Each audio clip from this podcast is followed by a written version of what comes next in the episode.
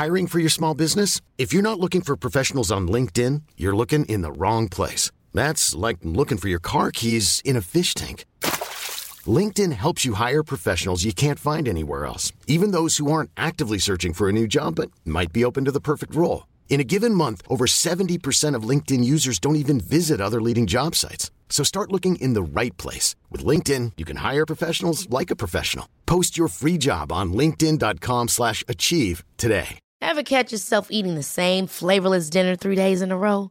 Dreaming of something better? Well, HelloFresh is your guilt-free dream come true, baby. It's me, Keke Palmer.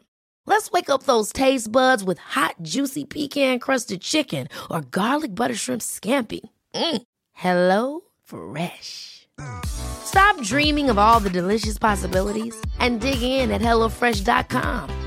Let's get this dinner party started.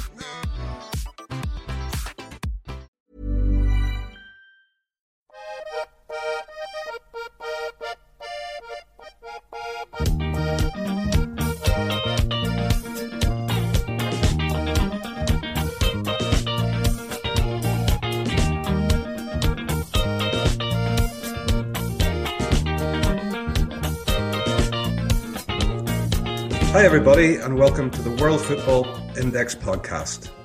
Joining us on the pod tonight, as usual, is my co-host Armando Angulo. How are you, Armando? All good with you? I'm good, Dave. How you doing, brother? Excited to talk a little bit about Brazil tonight. Oh, me too, me too. And delighted to say we have joining us from Belo Horizonte, James Young, who's a local journalist down there. Very welcome to the pod, James. How are you this evening? Great, thanks. Great, great. Pleasure to pleasure to be on here. Uh, We're delighted to actually have you on. Listen, to, to start off, um, we'll just stay with you, and maybe you can give us a sort of little resume of, of what you do, who you write for, and so on, what you're working on at the moment, and, and your involvement in football down there in, in Minas. Uh, yeah, sure, sure. I've been living in Brazil for the last uh, just over ten years now in Belo Horizonte. Uh, I first arrived here in Belo Horizonte. It was my first port of call in Brazil ten years ago. Then I moved up the northeast, spent uh, five or six years in, in Recife and, and João Pessoa, spent a year in Goiânia. Over the last few years, I've uh, been covering Brazilian football, covered the, the, the World Cup here as well. Um, write or have written for in the not too distant past, um, The Independent, the uh, Rolling Stone, Sports Illustrated, ESPN, Al Jazeera, uh, amongst a few other um, sites and, and, and publications. That's cool, man. Just a, just a few local rags. Nothing to write home of. Listen, I, I, I will bail straight into this, and, and, I think the biggest story really that come out to come out of Brazil this week was uh, Ronaldinho Gaúcho's uh, departure from uh, from Fluminense. Uh, have, you, have you any info on that one, James? What, what, what's your thoughts on it? Because it was only uh, after three months. Uh, Is this really the end for him? Do you think? Well, I suppose would almost be the, the the first reaction these days because um, I, I wrote two articles about uh, his last two moves. One to uh, Querétaro, if you excuse my pronunciation, I'm not not not, uh, not the best with Mexican clubs. Uh, Querétaro. And, uh, there he goes. Querétaro. Ah, there you fantastic, go. fantastic. Perfect. Thank you. Perfect. Querétaro, and uh, then Fluminense, and both times were were fairly critical of um, his his motives for moving, uh, his his his form in recent years, and, and, and really what the what lay in store for the fans and the clubs. And on both times, the, the sort of comments section of the, the, the articles, I was absolutely savaged for uh, for daring to criticise Ronaldinho. And on on both times, unfortunately, I like most were were were, were proven right because he, he was. He, before he moved to Querétaro, if that's that's a bit better, um, his brother conducted an auction that seemed like half the clubs in Brazil. There was talk from going to India. There was uh, then when he finally made the move, he, he sort of said that he'd, wanted to play there. It'd been all his dream for to play in Mexico for many years, and it was the, the, the warmth of the people that had drawn them there, which which clearly wasn't the case because he'd sort of tried to get deals with about twenty other clubs before going there. Uh, then then came back and without without any sort of sign that there was any kind of passion or, or, or football motivation behind his move to Fluminense. He, he, he rolled up back in Rio, looked fairly off the pace, uh, and spent most of his time on the bench. And I think probably just club and player after after a few weeks, a couple of months, decided that uh, that it wasn't working. I mean, he's one of the greatest players to ever play the game, but uh, his his his descent has been uh, precipitous, and then you can't help thinking he could still be playing. Had things gone another way, he could still be playing at a at a higher level. Yeah, absolutely. No, He's not the oldest in the world. Armando, do you want to tell us about what? Because I know you've spoken before in this pod about what happened to him in Mexico. Maybe you want to bring that into the equation.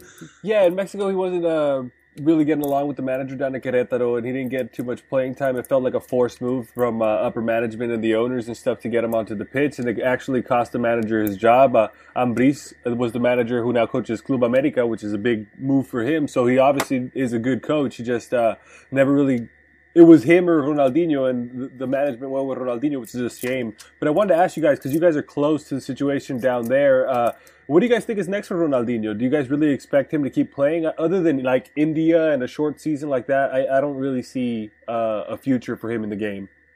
I see it as being something something really uh, blatantly financial this time, something like India or or uh, maybe one of the Arab countries, the Arab leagues, for for for a huge paycheck.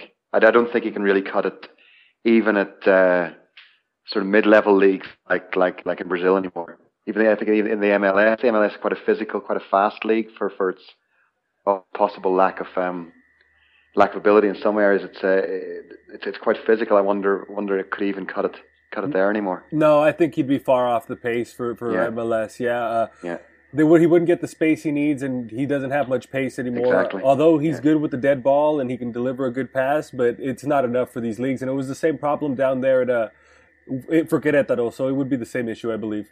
Yeah.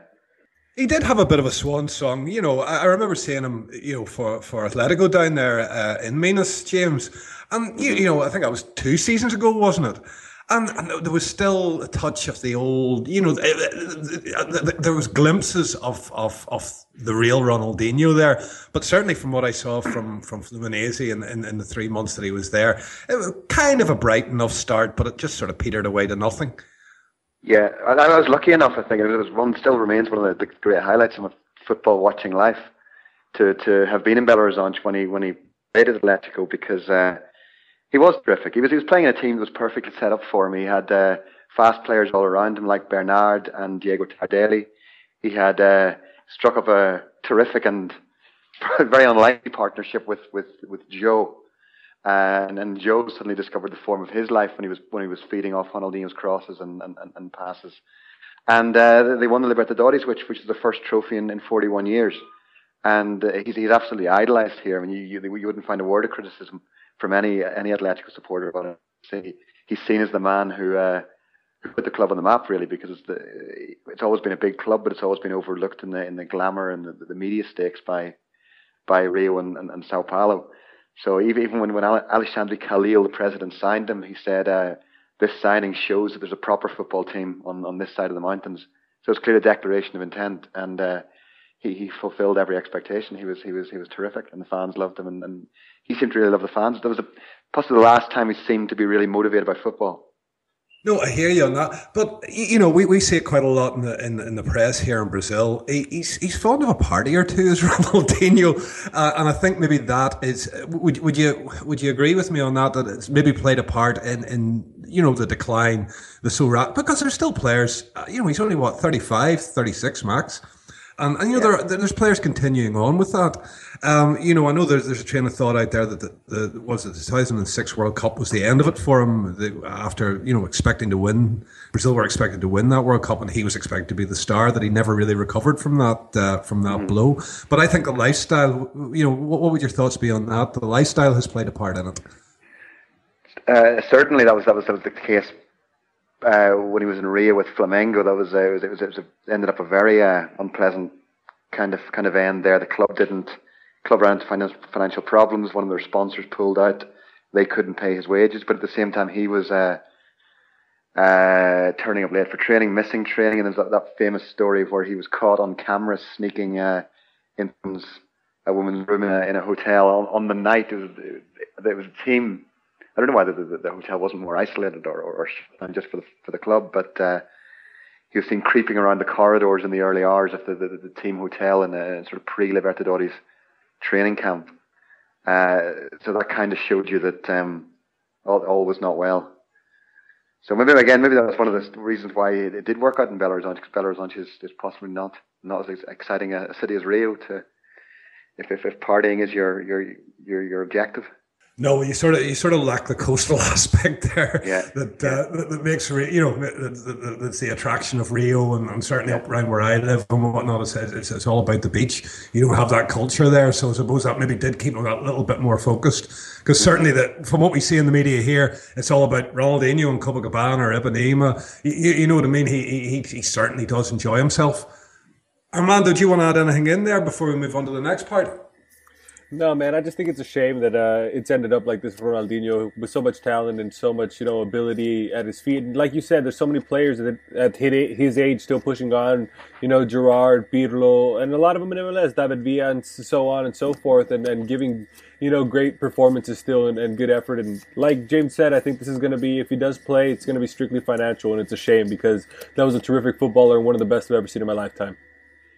Yeah, and, and, and his brother, his brother's his age, and, and you, you, know, there was always the feeling, and, and certainly it was put out in, in, the media that you know the brother is very much all about getting the, the most money that he can, the, the biggest deal that he can each time that he moves. So you know what you guys are saying there about about the, the, those kind of leagues, it, it, sort of makes sense. But listen, we'll move on to to Serie A in Brazil, and James, I just want to ask you First of all, you know, Corinthians leading the way, but it's Cruzeiro. Um, they're full from grace this year. You know, I I know that uh, they're a local club for you. What, what have you made of all that? Well, they sold off most of their uh, their title winning team in in the, the, summer, and there was talk. I think the president admitted that uh, they had overreached themselves in, in terms of putting it together and the salaries they were paying. Uh, they sold Lucas Silva, went to Real Madrid. Uh, Ricardo Goulart went to, to China and uh, Everton Ribeiro went to, to can't remember which team it was, but it was it was a team from from Arab football. Uh, so they lost most of most of their key players. Dede, the, the big centre back, was was injured and and hasn't played this season. Uh, so they and, and, there's a classic story of, of, of Brazilian of Brazilian football and, and, and, not always being the most logically or the or the, the most efficiently run. They, the club rebuilt by, by, by signing 20, something like that, 20 players, something like that, and, and, and including I think three or four left backs at one stage, and, and, and the manager Marcelo Oliveira, who's a, a terrific manager, who, who led them to two two league league titles. Um, the, the, the, the club, I, I interviewed a lot of people at the club just, just before the season. They were going, no, we're building a team with uh, Libertadores experience. Our, our focus this year is the Libertadores. If you look at all our players, they're all winners. They've all played in Libertadores. And uh, Marcelo Oliveira was that's great, but we seem to have an awful lot of left backs or an awful lot of right backs. We don't seem to have a creative midfielder. I don't know a lot of these players. I haven't signed them. Uh, you know, it's going to take a long time to, to, to, to, blend in. Well, he got, in terms of time, he got the Campeonato Mineiro, which is fairly low standard for the first three or four months. It only really matters um, when, when, when, when Atletico and Cruzeiro meet in the semi-finals or the final. He got yeah, that. It's the same throughout Brazil, really. With that, well, you know, it is, of course, of course. State championships are just poor. Yeah, yeah. He got he got that. He got first few rounds of Libertadores, and eliminated uh, fairly embarrassingly at home, and he got four games in uh, the Brazilian state or the Brazilian national championship. That was the time he was given to to mold twenty or twenty or so new signings into a into a, a top team. So that's that's you know that's, that's Brazilian football long term planning for you. He was sacked after that uh, River Plate defeat, and they got in Vanderlei Luxemburgo, who's a was a successful coach, is now now uh, a little bit past it, I think, in terms of his his days and his work. It was disastrous. They they they they they, they lost certainly more games than they won. They ended up very close to the relegation zone. Luxemburgo was was sacked or, or left, and now they're, they're probably slightly more capable leadership of, of Mano Menezes, and they've, they've shown signs of recovery. But it's that, it's that, that, that ridiculously uh, quick turnaround and lack of, lack of patience and, and egos that, that, that, that you see that, that, that, explains why a club in Brazil can go from being winning and playing great football and being looking set for a long period of success to the year, the, six months later being in a relegation dogfight. No, because they're tied. Whenever they were, whenever they won the title, they were playing some really nice football. You know, I, there's times definitely. I, so there's times I really struggle with, with you know, because the pace here is so slow. You know, we talk mm-hmm. about Ronaldinho and, and and not being able to cut it in the MLS. It sort of it, that sort of highlights just how slow the game is played here. Um, you know, so it's almost like walking pace. Um, yeah. but Cruzeiro that year, were, were, they, they, had a bit of spark about them. There was lovely passing movement with them and everything. And, and I'm just so disappointed that it's all gone because I was I was really really enjoying watching them. No, well, I, mean, I think I think Marcelo Oliveira is, is, is a terrific terrific coach and uh, possibly a little naive defensively. A lot, tends to leave a lot of space. And, and, and his new team Palmeiras have just been beaten uh, five uh, one by Chapecoense this evening. So that, that kind of gives you the idea that his teams can can can concede goals. I also think if you put uh, someone created a the mutant offspring of Marcelo Oliveira and Tite at Corinthians, who's a, a really well organized, pragmatic coach who gets his teams playing as a, as a real unit and they're strong defensively. If you put those two together, Marcelo Oliveira's attacking flair and uh, and and, and Tite's uh, defensive organization, you'd have a you'd have a terrific manager. Yeah, and, and, another team as well. You know, the last time we covered Brazil on this pod, um, Fluminense were, I think, were second or third in, in, in the league, and they've fallen off the face of the earth as well. That you know, that they seem to have just gone downhill. Mm-hmm. I, th- I, think yeah, I think there's there's a pretty less less mystery involved with Fluminense. I think I think that that was a very inflated position. I don't think they they, they were ever that great. They they they, they lost their chief sponsor, the the, the healthcare company Unimed, health and health insurance company and that that company basically ran the club for, for had run the club for for, for many years. So their, their their their wage budget was slashed massively, and and they ended up with a collection of of, of young players and and uh, a couple of you know solid solid experienced pros like like Fred and and and uh, Gum, the, the, the central defender, and a few others, I think. Uh, but they were never they were never. Um, things tend to get very people get very excited in Brazil. Look at Flamengo a few weeks ago. Flamengo were were on the march and they were going to possibly win the league. They were they were never going to win the league. They're they're you know they're they're, they're a work in progress. They're a decent side, but they'll finish you know seventh or eighth, possibly possibly sixth, and that that is their their what what's the, what's the expression reverting to the mean. It's, it's or as yeah. we say as we said par. It's par. Par. par. Exactly. Par. Yeah. Par position. Yeah. And, and another weird one. And I don't know whether you have any info on this one because I sort of follow Vasco and hmm. you know what happened? You know, from the last podcast we did in Brazil, like I think we've had some like four new managers since then. Yeah. It was like this crazy, crazy, crazy merry-go-round of managers um, that just defied logic, really. Uh, in, in, in, you know in the real world of football, not the crazy world of Brazil, it defies logic. The amount of managers that went through in such a, a short space of time, and it has it, it, all it has done. Like they're second bottom of the league at the moment. They're coming back again. They're only just promoted again uh, this season from from Serie B, and by the looks of it, they're heading back again. Yeah, I had a question actually for both of you along the lines of managers and uh, Juan Carlos Osorio and what he's done at Sao Paulo with, uh, with that team, having him in fifth place and and you know you know fighting for position in that table and stuff, and his possible departure to the Mexican national team, something that I'm following closely because you know I'm Mexican and and, and he's going to be the national team coach. It seems like he's the favorite right now. What are your thoughts on that, James? Well, uh, it, it certainly seems possibility. He's talked very, very enthusiastically about the possibility of, go, of going to, to, to, to, coach Mexico. And he's had a, a very turbulent relationship um, with uh, with Sao Paulo ever since he's arrived. As soon as he arrived, basically, a couple of weeks later, they sold uh, a number of key players. And he immediately said, I'm, I'm sorry, I just don't trust this club anymore. I don't trust the directors. Uh, he's a, he's a, he, I think he's a terrific coach from, from, from his work in, uh, working in, in Colombia and, and elsewhere. Um, but but he's, the kind of coach who needs to be in charge, and that's not all in Brazil, where, where the direct the egos of directors are, are, are, are enormous. He'll be he's, he's changed his team a lot. He, he likes to do a you know work on a rotation kind of basis, with making a lot of changes every week, keeping players fresh and and, and, and using using different formations for different situations. Fans don't in Brazil don't don't particularly like that. They want to see their best team out there every week the team has been spectacularly inconsistent. I mean, there, there's some some hilarious results going from from, from terrific performances to to absolute disastrous defeats. So it's a very very volatile situation. I I, I think he'll he'll probably uh, probably leave. He doesn't seem particularly happy. The fans, I think, are. I think they're they're they'd be keen to give him time to to. They're aware he's a good coach and that he could do something really you know worthwhile long term. But but but but long term isn't isn't isn't something you get very often in Brazil, as, as we mentioned earlier. So yeah, I wouldn't be surprised if he if he if he headed to, to, to the Mexican national team. Yes, it looks like it's going to be that way. Sorry about that, Dave. Yeah. Go ahead, man.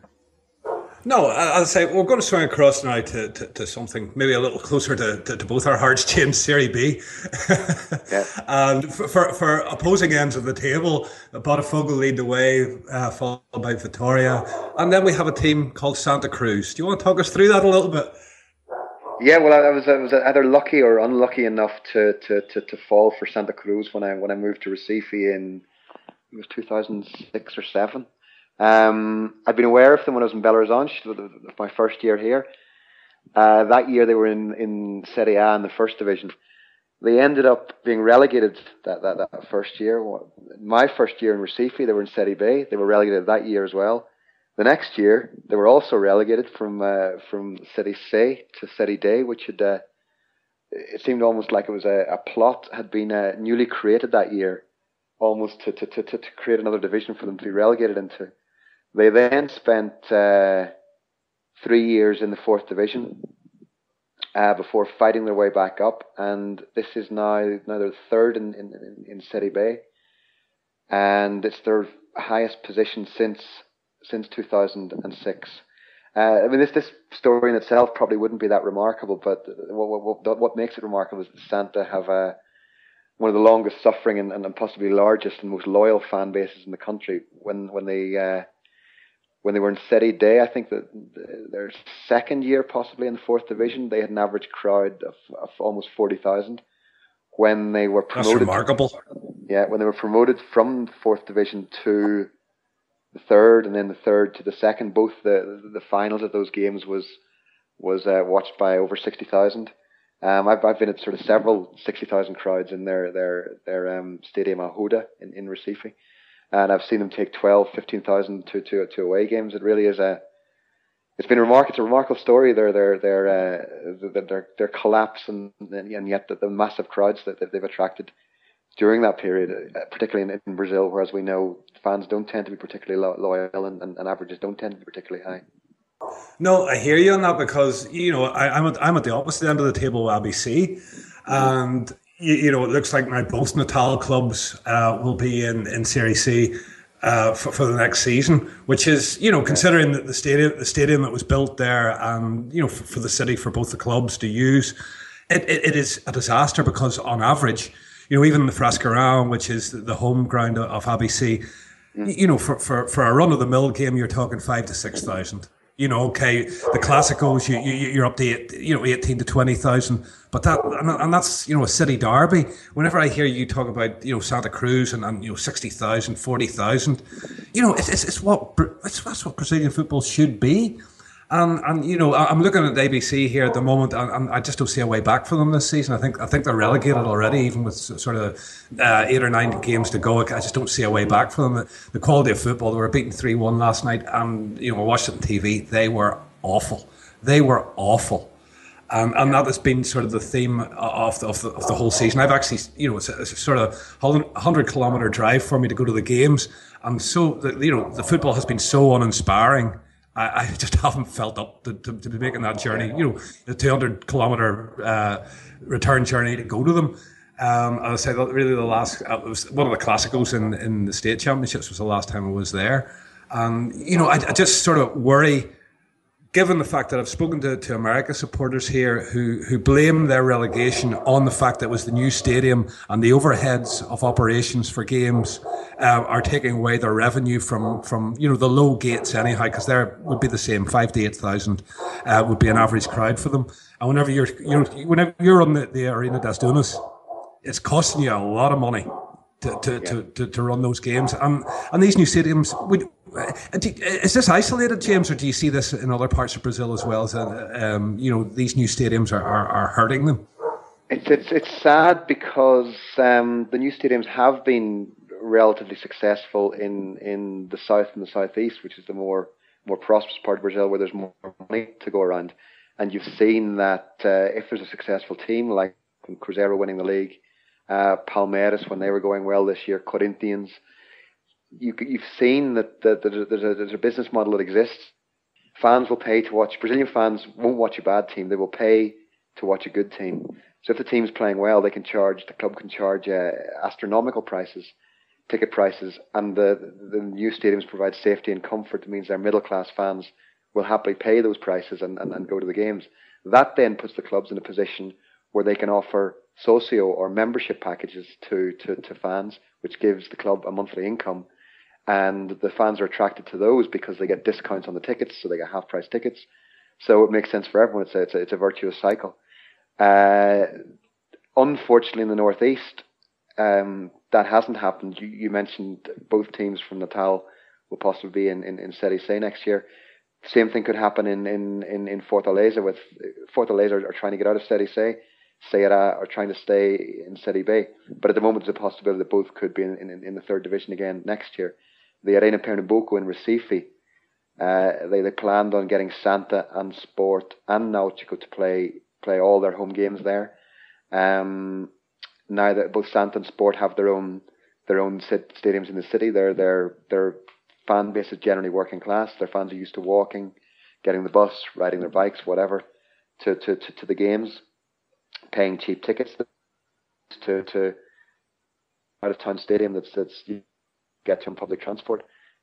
Then we'll we'll we'll stay where we are, and, and now the only club that have moved there, and now don't attract big crowds and marooned in, in, in mid table in Serie B. So the Arena Pernambuco is struggling. Um, we know about the the, the, the stadium in Manaus that, that just isn't the football there to to, to, to um, so there was kind of the hope that the northeastern stadium this football there might bring in revenue. Unfortunately, it's it's the same where in the more more more the well the stadiums have worked in the northeast. They've been managed uh, and they've been let down by the clubs, and the clubs haven't been properly. And and uh, like, like like I said, use the word virtuous cycle or circle or whatever it is. In the southeast and in the northeast, it's the, the vicious circle of of, of, failure continuing. No, I, I, you know it, it is quite depressing. If, if you look at Santa Cruz's Santa Cruz's run in, James, do, do you mm. think that you know is it favourable to them? Um, you know the remaining games. Would you would you be confident of them holding on to the top four, or do, do you see danger for them? It's uh, they're, they're, I think their last five games they've got Botafogo who are the leader, they've got Bahia who are sixth, and they have uh, their last game is, is Vitoria who are who are second. Um, so it's going to be tough. But then this is this is possibly the great thing about Serie B this year. There are I'm just looking at the table now. There are seven teams within ten points of each other, and five of those are from the north or the northeast, all of whom attract big crowds.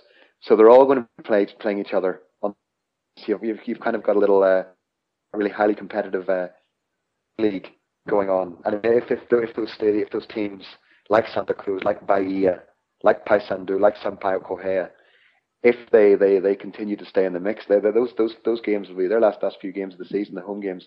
They'll all be pulling in forty and fifty and sixty thousand. It will be it'll be fantastic if that happens. Wow, because you know that, that's that's amazing. You know the, the, numbers that you're talking there. You know, I know the Northeast normally does get quite good attendance, but Natal doesn't. Um, and, that, and that's just a fact of life. And, and you know, you talk about uh, both teams in Fortaleza and that, that Arena Castelão. I've been there three times. It's the most beautiful stadium you'll ever you'll ever be in. It's it's massive and beautiful. And to think of, of not having top level football in there, it's just, it's, it really is unthinkable. You know, uh, to me, it's the nicest stadium in, in Brazil. Maybe bar the Maracana. Certainly, certainly the ones that, that were built. I certainly think the stadium of Fortaleza is by far the nicest. Uh, Armando, have you any questions there? You're quiet on it. no, man, I'm just enjoying this conversation you two are having. It's uh, very uh, insightful for me, so I'm just soaking it all in. Listen, in that case, we'll move on. This proposed breakaway, James, um, in, in, in Brazil by the, by the Rio clubs and, and, and yourself, Minas, and I think it's Rio Grande do Sul for, for the Campeonato Sul or whatever they're going to call it. What, what have you made of all that? Is, is this a direct challenge to the state championships? Is this the modern the, the beginning of the modernization of Brazilian football, or is it just another false dawn?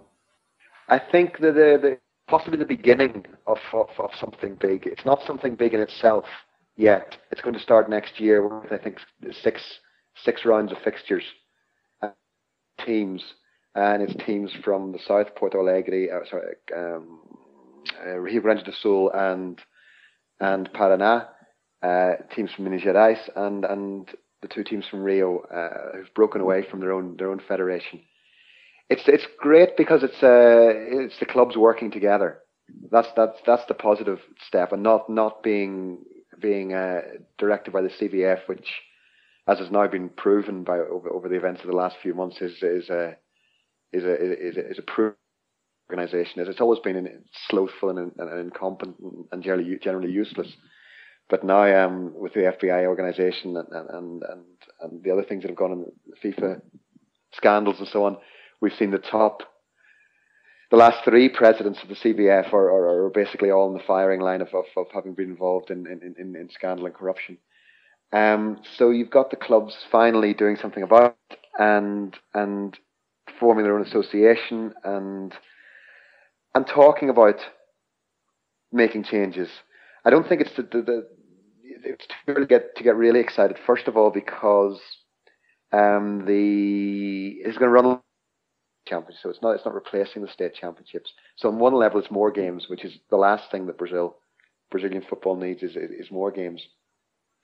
Secondly, is that the people involved. I mean, when we had the revolution, as as, it's, as it's called in in England, um, it was clearly a financial operation and it was, it was for profit and so on. But but to a certain extent, I suppose it was for the good of the game, if, if not for the fans, certainly for the good of the the, the brand of the Premier League anyway. And those clubs are generally run by competent businessmen and, and competent football people. People talk about the, the, clubs taking over in Brazil, and whilst they're probably preferable to the, to the CBF, you've got some not not the most admirable people in the world involved. Like you mentioned, Vasco, your club before, Eurico Miranda. Thankfully, he's not involved in this um, this this organisation yet. He's a he's a, a, a deeply repellent individual. He's the one who, in, in a key Vasco game, I think in the 80s or 90s against Sao Caetano, there was a, a stadium collapse, one of the terraces collapsed. Vasco needed to win, and the ambulance and the, the, the security staff was sort of dragging people away on stretchers. And his quote was, uh, his quote was, "Get these fucking ambulances out of here." You know, so this, this is the kind of kind of person you're dealing with. You, have got you've got Gilvan Pinheiro, who's the the, the, the President James, is it, is, is it not just like, you know, we're foreigners living in this country and, you know, life is just so cheap that it's scary. And that just, that just highlights it. That just words like that just highlight Absolutely. my thought here. It just, life is just so cheap. Absolutely. And, and even Absolutely. at that, even at that level, even at that level that exists. And uh, sorry to interrupt you. Far, far ahead. Oh well, it's, it's, a, it's a really good point because because there is a there is a wider issue. People like that, like this, like these presidents who are men of men of power and influence, their their their their their contempt for for everyone, including from the fans to to to their own players to their managers. Going going back to Cruzeiro again, when Marcelo Oliveira complained about the the, the lack of uh, his lack of involvement in the in the, the new team that Cruzeiro were signing for him, uh, the, the director said to me, Marcelo needs to stop complaining and remember that he won the league with the team that Cruzeiro built for him. So so again, contempt for for for for a coach, contempt for players, contempt for fans. These these are not uh, the, the, the guy who's leading the league is is uh, Alexandre Kalil, who was the the Atletico president, who um who won the Libertadores and is seen he was revered to a certain extent here in Belo Horizonte. He talks about uh, the club is my club. I wouldn't spend my money on this player. It's the it's the, the massive overriding egos that that have uh, that have caused so many problems, for Brazilian football in the future, and that will now have to be harnessed and will work for the common good to try this this this new league and this breakaway from CBF. So in one way, it's it's, it's positive and it's admirable. On one way, I, I would have serious doubts about a lot involved. No, absolutely, and you know the history of corruption and, and, the openness of corruption in this country, eh, you know, throughout. I'm I'm just curious as your thoughts on this one because certainly whenever I, I, I picked up on this one, I, I, I almost sense that these clubs uh, breaking away. Since you know, they just smell a bit of weakness in the CBF at the minute with all that has come out, but with FIFA and and and your man Teixeira, there's been a lot has gone on, and I think the clubs are sort of looking at it now. Here's here's a little fracture, a little crack in the surface that we can we can jump into, and you know, make it bigger and make Brazilian football maybe better, and get away from this this negative image that that, that the CBF have around the world now, which you know, in the last sort of six months things have not gone particularly well for them. And I just feel it's it's just almost like that weakness these teams want to exploit and, and maybe build a better CBF. Um, yeah, yeah, absolutely, absolutely, definitely. I think it's part of a maybe a slightly longer process that started, or, or at least was, was one of the key points was was the clubs breaking away and doing their own, uh, doing their individual TV deals and that, that, was, that was a few years ago. Then came the new stadiums. Then came the the the the uh, the idea of football, football modernizing, football becoming more middle class, football becoming the, the money that was available to these clubs. Because until recently, they've all played in old stadiums. Again, these Cruzeiro directors, which I really should stop mentioning because they didn't don't deserve quite so much airtime. But um, one of them said to me quite recently, which was an interesting point, said Brazil is one of the only uh, major leagues in the world where wealthy people stay at home and watch on TV and working go to the stadiums. And just a few years ago, that was that was very much the case. There was a fear of violence. The stadiums weren't weren't safe or comfortable. The middle classes wouldn't go anywhere near the stadiums, they, they, they, they which tend to be filled with with uh, torcida organizadas and, and, and, and poor fans who would pay cheap tickets. There's more money in Brazilian football now. The World Cup is the, the, the middle classes can be drawn back if you if you have a a product and, and a comfortable place to watch it. And I think there's been a growing awareness that that uh, possibly as well the exposure that um, the, the, the European leagues and the, the Champions League have got on television. Uh, Brazil has started to look look abroad and say, well, look, why why are things so bad? Why are things so bad here? And look at that. Look at the Champions League final. Look how spectacular it is. Look how awful our product, our our football is. So I think there's a there's a, longer ongoing ongoing process that, that involves all these things. But yes, certainly the the, the weakness that the CBF has given the, the club's confidence to, to to take things into their own hands. How do you see it going forward? Do you think do you think this is going to take off? Do you you know, for example, they go, they run with it and they get it working. Do you see the other the other states going? Hang on, let's jump in the bandwagon here. Let's do something on our own. Do you think there'll be a catalyst to, to, to for, for, for, you know for, for the rest of Brazil to jump aboard and go, you know, screw the CBF, we're going our own way?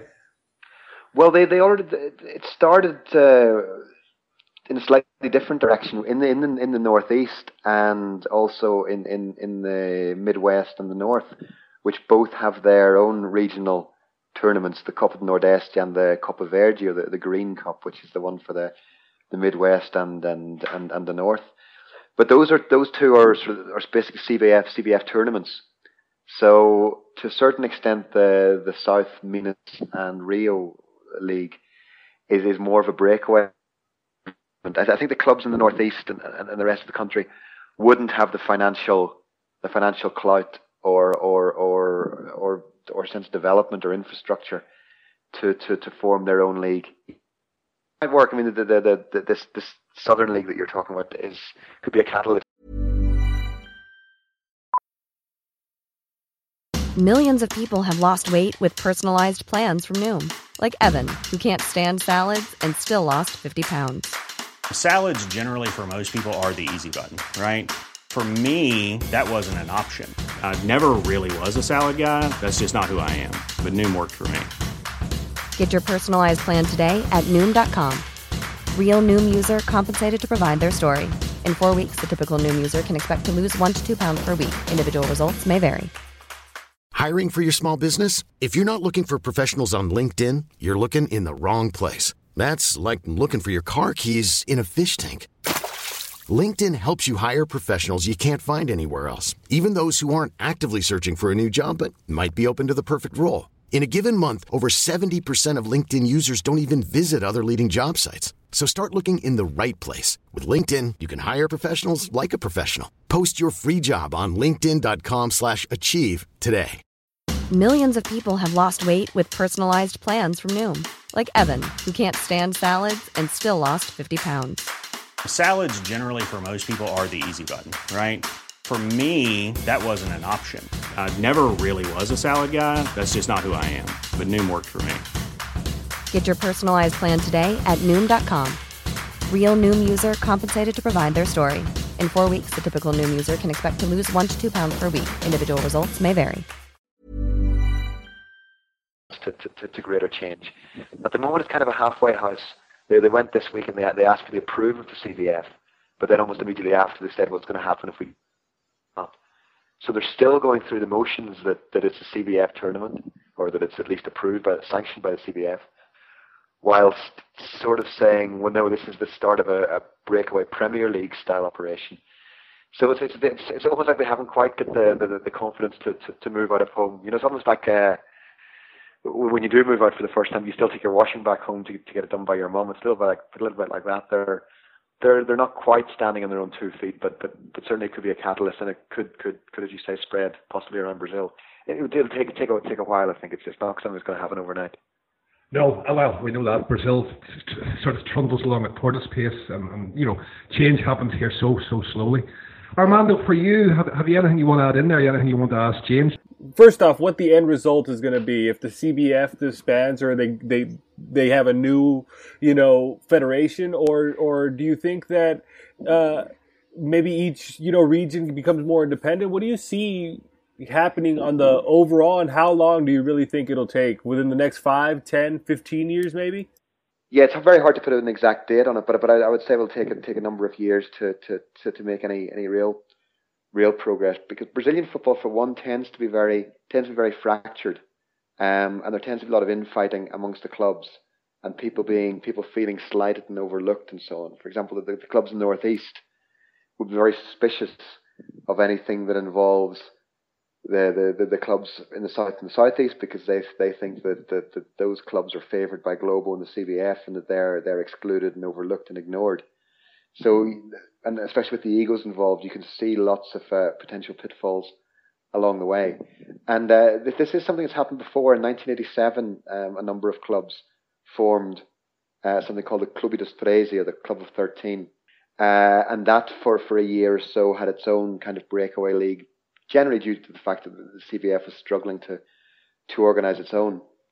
Um, and the, the, the, that championship in 1987 is still disputed today, with Flamengo and Rio saying that they won it, they were part of the breakaway league, and uh, Sport from Recife saying they won the official league and they're they're champions.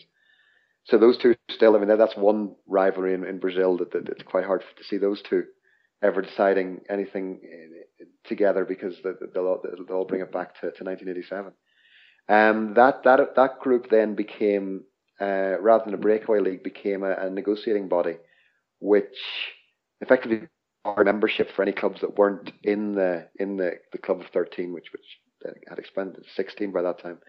Just a very quick example: there was a, a situation in in, in the uh, 90s, or no, sorry, in, in, in the noughties, where uh, Nautico, when they were the team from Recife, when they were in the first division, they earned less in TV money than Guarani who were at that time in the third division, but were a member of the old uh, group of 13, so they still had their, their kind of favoured status. So there'll be, there'll be a lot of compl- complications along the way before progress is made, but it, but it's a start. No, well, hopefully, and you can you can just imagine the, the petulance between the two clubs as to who you know that whole Brazilian petulance thing. No, I want it, I want it. You can just imagine the whole nightmare that that was at that time.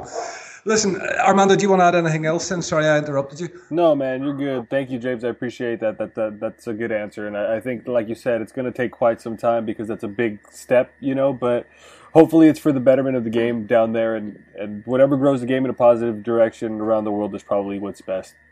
Exactly, exactly. No, it, it, is, it is, it is positive. I think, I think, to, just to reiterate, there is there is more commercial and financial awareness. There is there is an awareness now that things can't carry on as they have been carrying on. So so maybe that will that will focus minds and, and, and some progress will be made. No, that's cool. Listen, we had a question. Jack was meant to be joining us from Buenos Aires this evening, but but unfortunately he couldn't make it. But I had a question for you, James, and I, I don't know the answer to it either, so I'm quite curious in this one myself. Um, it's, it's about Brazil changing its qualification process for the Copa Sudamericana. Um, he, he was concerned that there was clubs coming from Brazil he'd never heard of, and, and what was the, the mechanism for, for qualification and what had changed in recent years? Right. Um, well, that's it, it's, it's tied into the to the conversations we've been having about the uh, the northeast and the north and the struggles of football in that region. Um, the the Copa Sudamericana was always uh, the kind of teams that that, that like the like the uh, Europa League, the teams that didn't make it into the, the Champions League, stroke Libertadores, would would go into the um, into the Copa Sudamericana. Uh, that changed in I think it was 2000, yeah, 2014 was the first year where the Copa Nordeste, Copa Nordeste, the, the, the, the, regional competition for teams from the northeast, that was given a Copa Sudamericana qualifying place as a way of, of, of, of valuing the giving the giving value to the competition. Uh, it's a really successful competition. That's the perfect example of, of, of fan power in the in, in the northeast. The final will be watched by, by, by a crowd of sixty or seventy thousand. Um, the sponsor, the TV and the sponsorship money from Esporte Interativo, the, the channel, which is now the channel that's incidentally bought the uh, the, the, Champions League rights over here. Um, they they pay uh, a lot of money for the TV rights, the, the sponsorship and the, the, prize money is great. So it's a real shot in the arm for, for, for football in the northeast, which is one of Brazil's poorest regions, and where the clubs traditionally really struggle to compete with with the teams from Rio and Sao Paulo. So as a further boost to the competition and to stimulate football in the region, they gave uh, a place to um, to the winners of that, of that competition in the in the Copa Sudamericana. That is then extended to the team that wins the Copa Verde or the or the Green Cup, which is the regional competition for the north and the midwest of Brazil. And I think that is the uh, that's probably the team that he's saying Jack is saying he's never heard of, the team from Brasilia who are who are really a, a, a tiny little club uh, that they're, called. Um, one of these teams, one of these teams that people hold up when they say, "Why on earth did they build uh, this, this this enormous palatial stadium in, in, in Brasilia because the, the, local teams there can barely pull barely pull in a thousand." But last year they, they, they did really well and they, they, they, they beat a lot of bigger teams from, from the north and the midwest of the the, the, the, the country to win the uh, the Copa Verde, and as a result, they uh, they, they qualified for the Copa Sudamericana. So, but but I mean, most people in Brazil would uh, would struggle to, to, to, to tell you who they are. I mean, and I'm not sure. I don't think they play. They certainly don't play in the top three divisions, and I'm pretty sure they, they don't even play in the fourth division. Yet they're in sort of in, in the later stages of continental competition. So it's pretty interesting. It's a. This is not. That not devaluation nearly you know put it, putting a small team like that through um, off the cup of uh, you know obviously you know it's well known that the stadium in Manaus although that, that sounds quite promising that that uh, that the small team has been able to get there number one. Maybe you know the building of the new stadium maybe football might take off there maybe a little bit more interest in it. But do you not feel uh, the Sudamericana sort of is devalued a little with a team like that going into it Possibly, possibly, but it's always been a strange competition. I mean, you've you've got teams playing because now there's a, there's a, further wrinkle in Brazil where uh, if you get through to the later stages of the Copa do Brasil, can't play in the Copa Sul-Americana because there's a fixture clash. So you would get teams from right from almost just above the relegation zone in the in the in the in the top flight playing in the Copa Sul-Americana. So the field was never particularly strong to begin with. And uh, if there's a slight devaluation, I think it's certainly made up for by the fact that Brazilian football desperately needs desperately needs to to, to, to, to, to boost to become stronger in the regions away from the south and southeast. You, you know yourself that the first division this year there is uh, one there's two clubs from outside uh, the south and the southeast. One is Goiás in the middle in, in, in the Midwest, and the only team in the northeast, which is a region of 60 million people, the only team from that region is uh, is sport who are in, in, in, the top flight. The rest are, are in Série B or Série C or Série D. So so something needs to be done to to to, to improve football in those regions. Um, those places. One of the, the reason there's plenty of football fans in Brasilia. The reason why the stadium is always empty is because all those fans support Flamengo or, or Corinthians or Sao Paulo or Vasco and that's that's historical going back from uh, Goiás. Goiás oh, Brasilia is a very new city. It's only it was only built in the 1950s, 60s, and so and everyone who lived there, most people who arrived there already had a team. So there's there's there's very clear reasons why why no one supports teams in Brasilia, and a competition like this will hopefully give give local football in in, in those regions a, a boost because at the moment it's a very unhealthy situation where where where where uh, sort of a, small percentage of the landmass of the country down in the south and the southeast is home to, to 18 out of 20 first division clubs.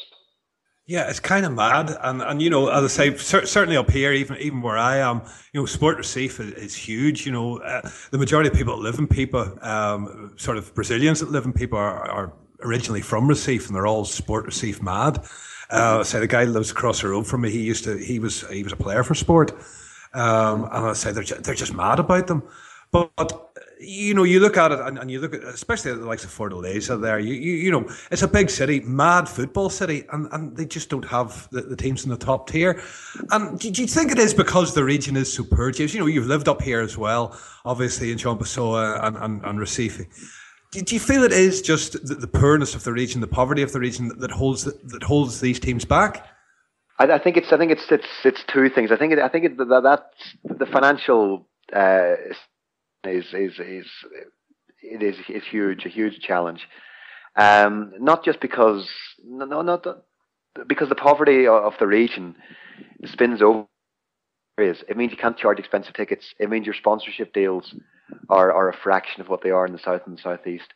It means your local TV deal deals are a fraction of what they are in the south or southeast. It means uh, I spoke to a lot of people at Santa Cruz once about about this. Uh, I did an article for the, for the Blizzard magazine about the struggles of the northeast, and he always said that uh, the, one of the, the, directors told me he said it, it, it's, it's, the Northeast has always had one or two decent teams, competitive teams in in in, in the top flight. That that's like even that's fallen away in recent years.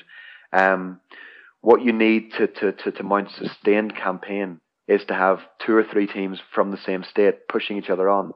You saw that in Belo Horizonte with uh, with with uh, uh, Atletico winning Libertadores with Ronaldinho. The next year, Cruzeiro go out and spend hugely the national championship, sending Julio Baptista, who, who brought him the car, the pitch in an armored car, and gets out to, to, to enormous fanfare. So one team pushing the other team on, attracting investment, attracting attracting sponsorship, pushing up TV prices. That the, the, the kind of again the, the, snowball effect that, that, that, that means you could build long term success. Otherwise, you, you've seen it over over history. Sport have had strong teams in the past. Uh, Santa Cruz had a terrific team in in, in the seventies. They, they challenged for the league title a couple of years. Bahia have had strong teams in their history, but without two or three strong teams to give you that impetus, they tend to fall away. So it's financial first of all. Also, you, you, you they they can't sort of play their violins too much because if Brazilian football is is is kind of can be archaic and, and, and shambolic in, in the south and the southeast. It's it's it's that and more some in the northeast with with with often even more amateurish directors and, and, and even less patience and even less infrastructural and organizational planning. So the club the clubs have to, to accept some kind of some kind of uh, blame for the situation themselves. But uh, but I would say the, the financial financially they, they just can't compete with the south and southeast. You look at their their their, their squads the, the, the stars at the best player or most top scorer this year is is is Andre. He's he's on loan from Atletico Mineiro. He was he was sort of third or fourth choice here. He, he wouldn't have got a game all, all year. Uh, they're they're they're they're the most famous player at them was Diego Souza, who has has reached the journeyman stage after after you know spending his best years at, at bigger clubs in the south southeast. So you can see very clearly that the, the, the quality. No one no one in the northeast is signing uh, Paulo Guerrero or or, or Lucas Pratto or or uh, any of any of the big players in the in the south and southeast, it would be unthinkable. No, absolutely, and, and I think what you said there as well about you know two two teams in the same state challenging each other.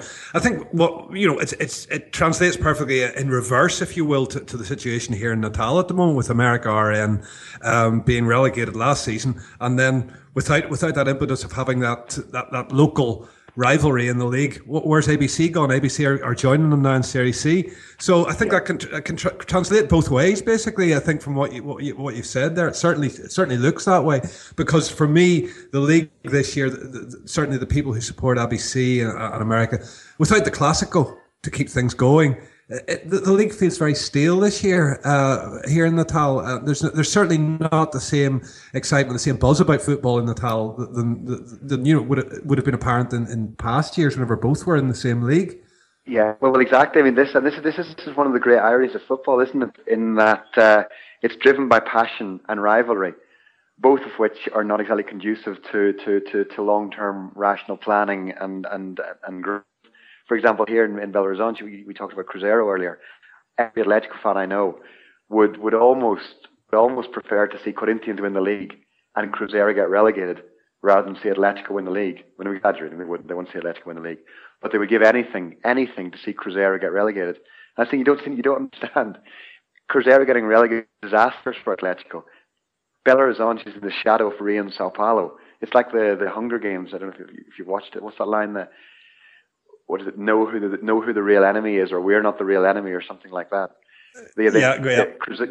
Cruzeiro is not the real enemy. The real enemy is Rio and Sao Paulo from the perspective of, of Minas Gerais and Belo Horizonte football. They need the two clubs to push each other on if one goes down, uh, it, it's not healthy at all. No, absolutely, and and and you know, as I said, I used Natal as the example. I think it works both ways.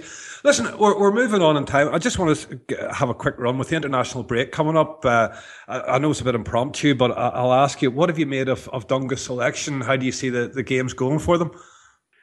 Uh, I think they will be better than they were in the Copa America, which is which is not a not a huge achievement because I was in Chile for that no. tournament and, and, Brazil were, were woeful. They'll they'll be the they'll be the, the team in, in Dunga's image that they they, they, they, they have have been for, for, for most of his his his team his, his his time in charge, full of eager runners, um, fast fast in the counter attack as, as as Tim Vickery always beating beating rather than than, than than than than an overall kind of flow or or or any kind of attacking attacking elan. Um, but Neymar, they'll they'll struggle for goals.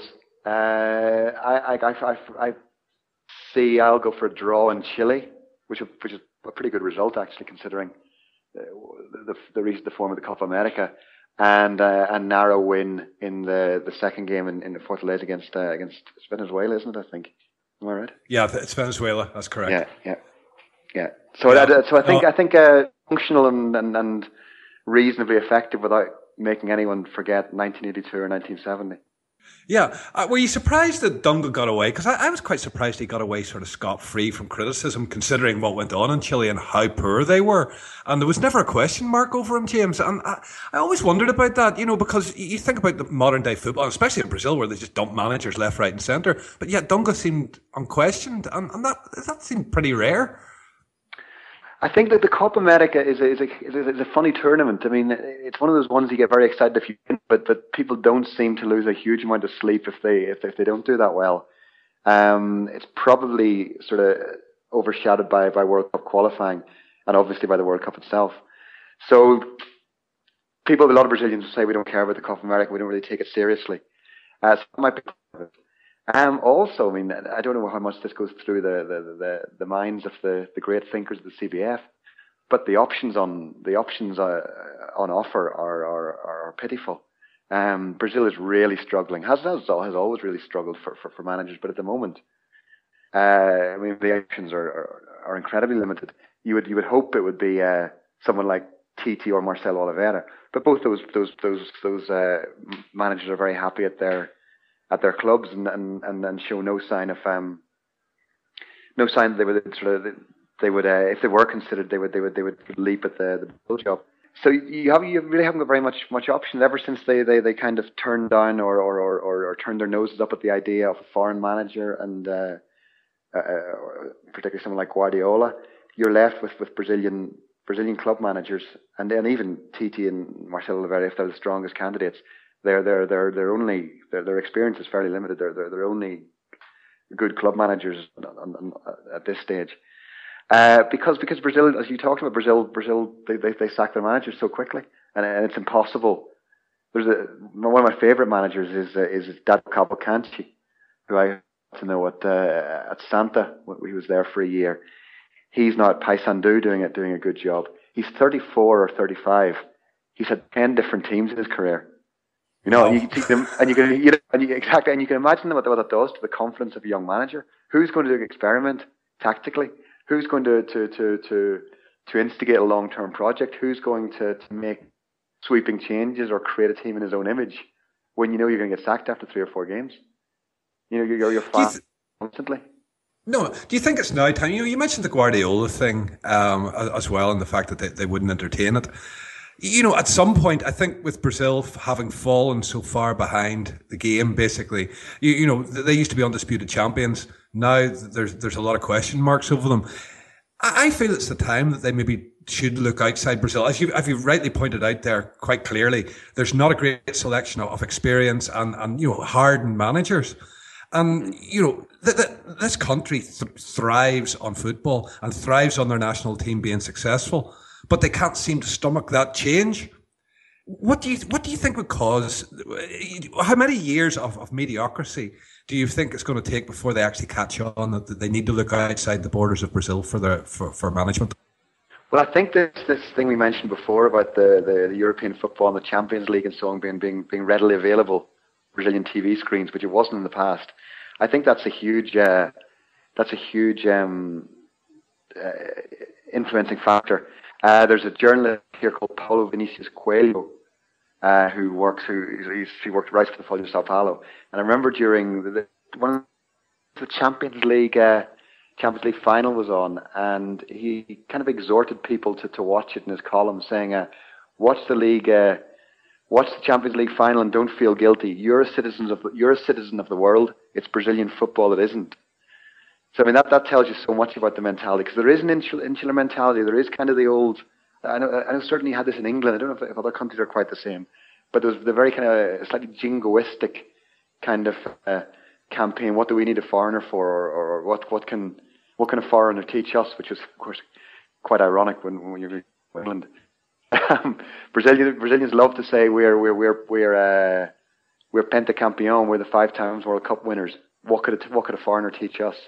And that goes that goes through from a lot of fans, and certainly up to the to the kind of old old dinosaurs that that, that run the CBF, and that was that was their, their exactly their um, their their their rhetoric after even after the seven one. Marco Polo Del Nero said uh, said uh, what did he say? Did he say did he say Phil Job or something like that? Or, or or I don't. I know he didn't want to sack him. He wanted to keep him. He wanted to keep Felipão in in in, in charge after the, the the annihilation against Germany. And then they, they turned their noses up at uh, up at Guardiola, and I think almost twice because it certainly happened before as well. Um, and just this, this and even even this the seven one again was described as a blip. So there is this kind of head in the sand attitude, where even though the um, there's a growing chorus, and the, the defeating was I think almost productive because it gave gave weight, really really proved these journalists and these critics were right because you know they, they finally said, "Look, we told you, we told you this was going to happen. You said everything was fine, it wasn't. Look how look how bad things are." But that message hasn't got through to the CBF. The CBF still think everything is fine, even as they're all being merrily led off to jail.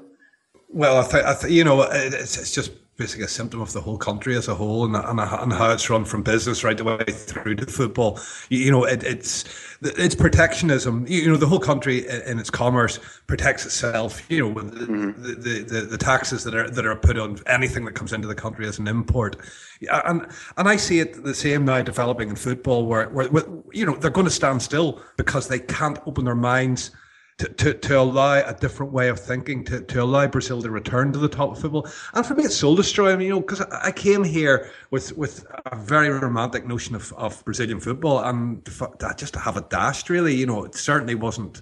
I don't, I don't know about you, you're, you're, I'm here five years, you're here 10. Um, mm-hmm. Maybe it was a bit different for you. Certainly at, at that stage, Brazil were certainly a, a bit higher as a national team. But I expected to come here and see, you know, bright young players coming through. And I was so disappointed because none of that exists. And then you move to the national team with the World Cup coming up, and you, you thought, oh, you know, they're at home, they're they're, they're bound to win. Uh, you know, they'd be, be in and around it, and there was a shout. And to be honest with you, it, it, it's amazing because Brazilians are not uneducated foot, in, in, football. You know, they, they do know their football, and it's just amazing to me that they cannot see the benefit of maybe looking outside their own their own borders to, to, to enhance success. It just seems madness. Yep. Yep. Do you? I mean, on a sort of wider note, I mean, I'll, I'll I think Brazil, Brazilian football def- desperately needs some kind of uh, influx of ideas from from from outside. But I'm I've never really been uh, in favour of the idea of foreign international managers. Not in terms of football. Clearly, clearly it's hugely beneficial to, to, to, the teams in question most of the time. But don't don't you think that uh, international football is uh, is supposed to represent the footballing strength of that nation, whether it's the players or the manager? and uh, and not kind of the footballing strengths of that nation plus a really good manager from somewhere else. Well, it depends on your resources. Big devil's advocate for a second. No, absolutely, but I hear where you're coming from. But for, for my money, it depends on your resources. You know, certainly if you mm. don't have the, and, and you know, you clearly put it there, uh, put it so well that, that these managers are not experienced. They don't have the experience in the high levels of competition, and then you throw them in. You know, they're going to get their way through a World Cup qualifier, no problem. But the moment you put them into the major tournament, the minute you turn the heat up, these boys could crack. And I think that's yeah. that for me is is the disappointment. You know, it, it, it's it's a but for me, I think it's a frustration as well because you, you, know yourself, you know the region I live in, and, and the people here deserve a, a bit of a break. They, they, deserve to be happy about something, and, and football has that effect up here. And, yeah. and and to see people so down and, and gutted with with Brazil's results, you know, it's it's just something I wish I could, could, change for them. But I do think after five years here that, that it's something they should maybe think of. And plus the fact what you got to remember is you can bring the likes of a Guardiola in. You can have his number two as a Brazilian who's going to, to shadow him, who's going to learn his trade, who's going to pick up the tr- tricks of the trade, to maybe follow him and then pass that knowledge, you know, True. onwards forwards. And I, think that's the way forward. You, you know, uh, maybe a short term fix rather than, you know, from now on we're going to look abroad. I, th- I think it's something that Brazil needs to do to, to, because it, its status as a football nation, as I see it, and I don't know whether you would agree with this or not, James. I see it as being reduced year on year. Oh, for sure, for sure. You wouldn't, you wouldn't put Brazil as, as favourites to win a major tournament uh, at the moment. You know, you, you look at a quarterfinal, semi-final. Okay, yeah, maybe they're going to get there, but you just don't. You just don't feel that that that you you know that that, that the impetus is there in the team the, the, the, belief is there anymore. You know, they used to play this lovely, expansive samba football, smile on the face. There's no smile on the face even anymore. You know, Brazil needs to, to, no, go no, back. I know. Yeah. No, oh Christ, no, no, certainly not with Dunga. Listen, Armando, you have not said a word. Have you anything to add on this before we move on to the top 100? Yeah, I think on the thought of uh, national coaches representing their national teams, I think it's good to have a foreigner per se because you take out the emotion and there's enough pressure I think mm. on national sides with with the overbearing, you know, especially like Brazil or Mexico or football mad countries. There's enough pressure on these managers, whether they're foreigner or not. And I think if you're foreigner, you can take yourself out of that a little bit, and and uh, you don't feel the pressure of being the national team coach. I think in Brazil it's a really big deal, and like you said, they're the five-time World Cup champion and this and that. And I think every day Dunga has to look himself in the morning and ask himself if he's good enough to do that, and if he's strong enough to you know withhold that type of pressure. So for me, I do like to see you know sometimes it's good to see the manager plucked from outside resources and from outside nations because you know you're building the game and that's great and all but sometimes the pressure i think could be too much for national coaches coaching their own national team i think that that certainly would have been interesting in the world cup i, I, I agree with you because uh, scolari really struggled with the whole uh, the whole circus and the pressure and uh, and and, and really i think really hung his team out to dry to a certain extent because they were they were emotionally cracking under the strain. Exactly. The, the, the, tears before every game and, and, and and just a general level of hysteria. Then when Neymar got injured and this, this persecution complex that that that, that Scolari and and had invented uh, that you know that someone out there doesn't want us to win the World Cup, and you're going, come on, lads, there, there isn't. You know. But he did. Scolari did exactly the same whenever he was at Chelsea. He just he, he couldn't handle the scrutiny. He couldn't handle any kind of press yeah. pressure. How long did he last? It was I think it was about three to six months. So it was nothing more. Yeah. Armando, just one question for you. I take it uh, historically Mexico have never strayed outside for, for an outside manager. It's always been homegrown. Uh, we've had an Argentinian or two, really, but to be quite fair, but we're not opposed to being outside the box. Recently, we've made, uh, you know, we're looking at Osorio now, and and Bielsa was somebody that was talked about, and even the uh, job was even you know offered to Klopp and stuff, and Klopp turned that down. Obviously, you know it's not on his level, but they're not afraid to expand outside the box. And I think for Mexico, it's more important to get a big name established, regardless of his nationality, uh, to progress the game forward. Because I think we've tried time and again with national coaches, much like El Piojo Herrera, who recently lost his job, and and again pressure plays a lot in that. But I do think that like a Bielsa or like somebody outside would come in and, and not feel that type of pressure and be able to expand our football because sometimes I feel like that is an issue. Mm-hmm. No, uh, uh, absolutely, and and you know, as I say, I, I just think it, it's the way forward for Brazil. But listen, chaps, time has marched on us, and we'll need to move on to our top 100 picks. Who have you got for us tonight, Mister Angulo? Uh, I'm going to go with uh, Kwadwo Poku. He's a player that uh, is playing for New York City FC. He's a 23 year old midfielder who uh, is of Ghanaian descent, and he played in the second division last year for uh, the Razorbacks in the NASL. But he's somebody that's really proved to be a very strong point and proved to be a good outlet for David Villa, Frank Lampard, and players like that. And he's really making an impact. And at that age, he's he he has still the chance to play for either Ghana or the U.S. And he's holding out for the U.S. and getting good playing time. And hopefully he can do that. A player I'm really impressed with. Hmm, and I don't know that one. I must take a look at that one. Uh, James, yourself, who have you picked as as your top 100 pick and, and your reason for it? Well, I'm going to uh, go with someone slightly unusual. Uh, he's a he's a young attacking midfielder for. Uh, I'm sure you've seen him play a few times. He's a terrific player, very very very uh, exciting going forward, creative, imaginative, pacey, can can beat a man. But more importantly than any of that, uh, he looks almost exactly like uh, early 1980s. I think it is, if my my my, my ear is correct. Prince. He has a bizarre. You're not bizarre, no, exactly. A bizarre kind of permed, flowing, flowing, flowing black locks. Uh, Prince style sallow skin.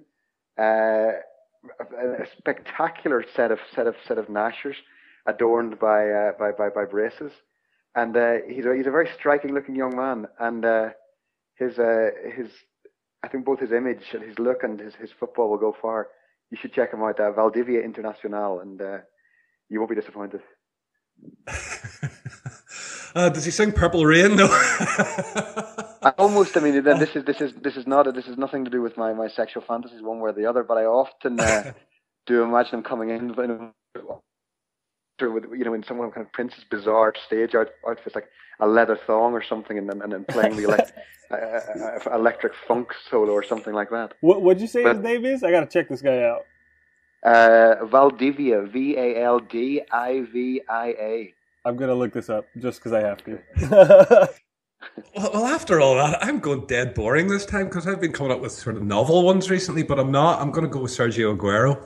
Uh, for obvious reasons, he scored five there at the weekend, and to me, he's just on fire at the minute. Absolutely on fire. Best, best striker, possibly well, top three striker in the world at the minute.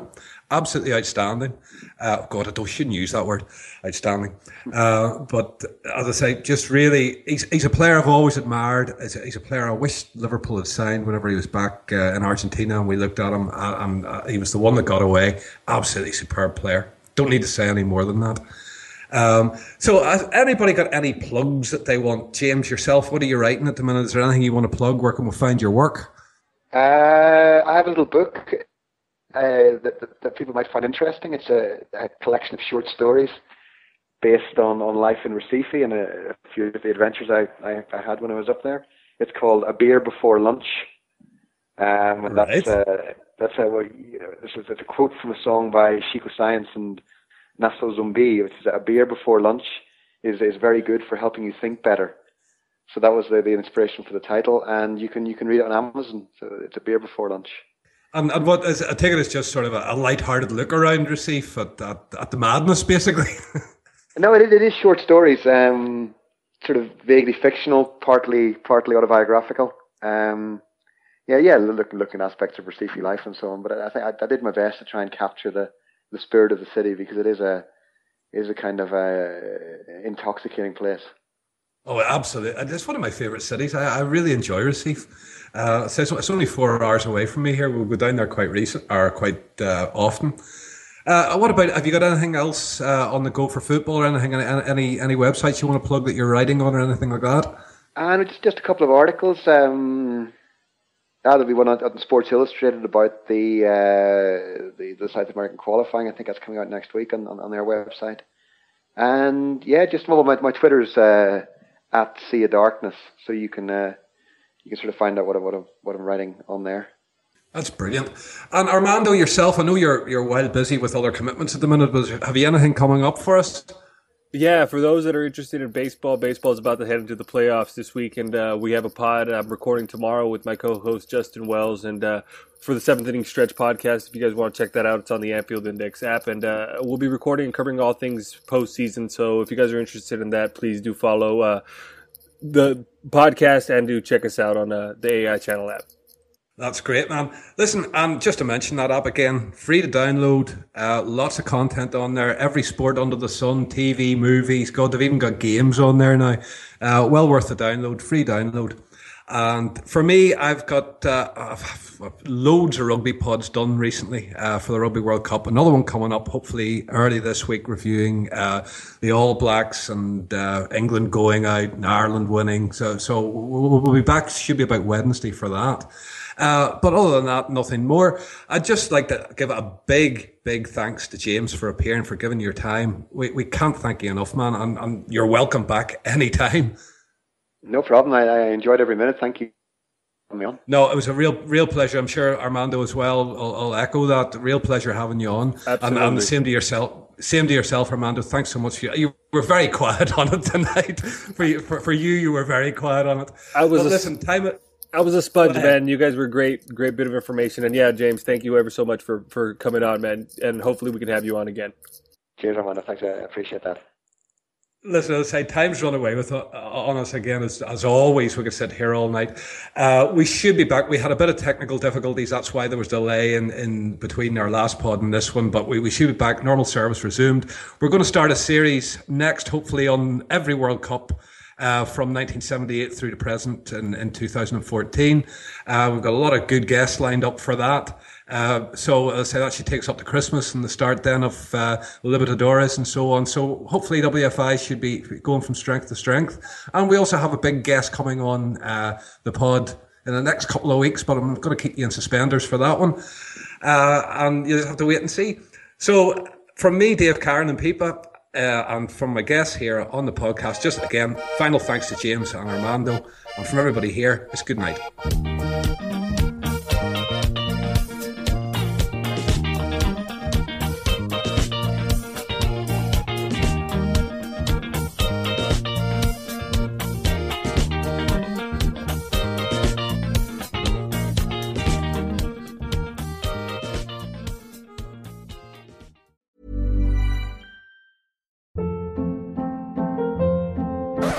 Hold up. What was that? Boring. No flavor. That was as bad as those leftovers you ate all week. Keke Palmer here, and it's time to say hello to something fresh and guilt-free. Hello Fresh. Jazz up dinner with pecan-crusted chicken or garlic butter shrimp scampi. Now that's music to my mouth. Hello Fresh. Let's get this dinner party started. Discover all the delicious possibilities at hellofresh.com.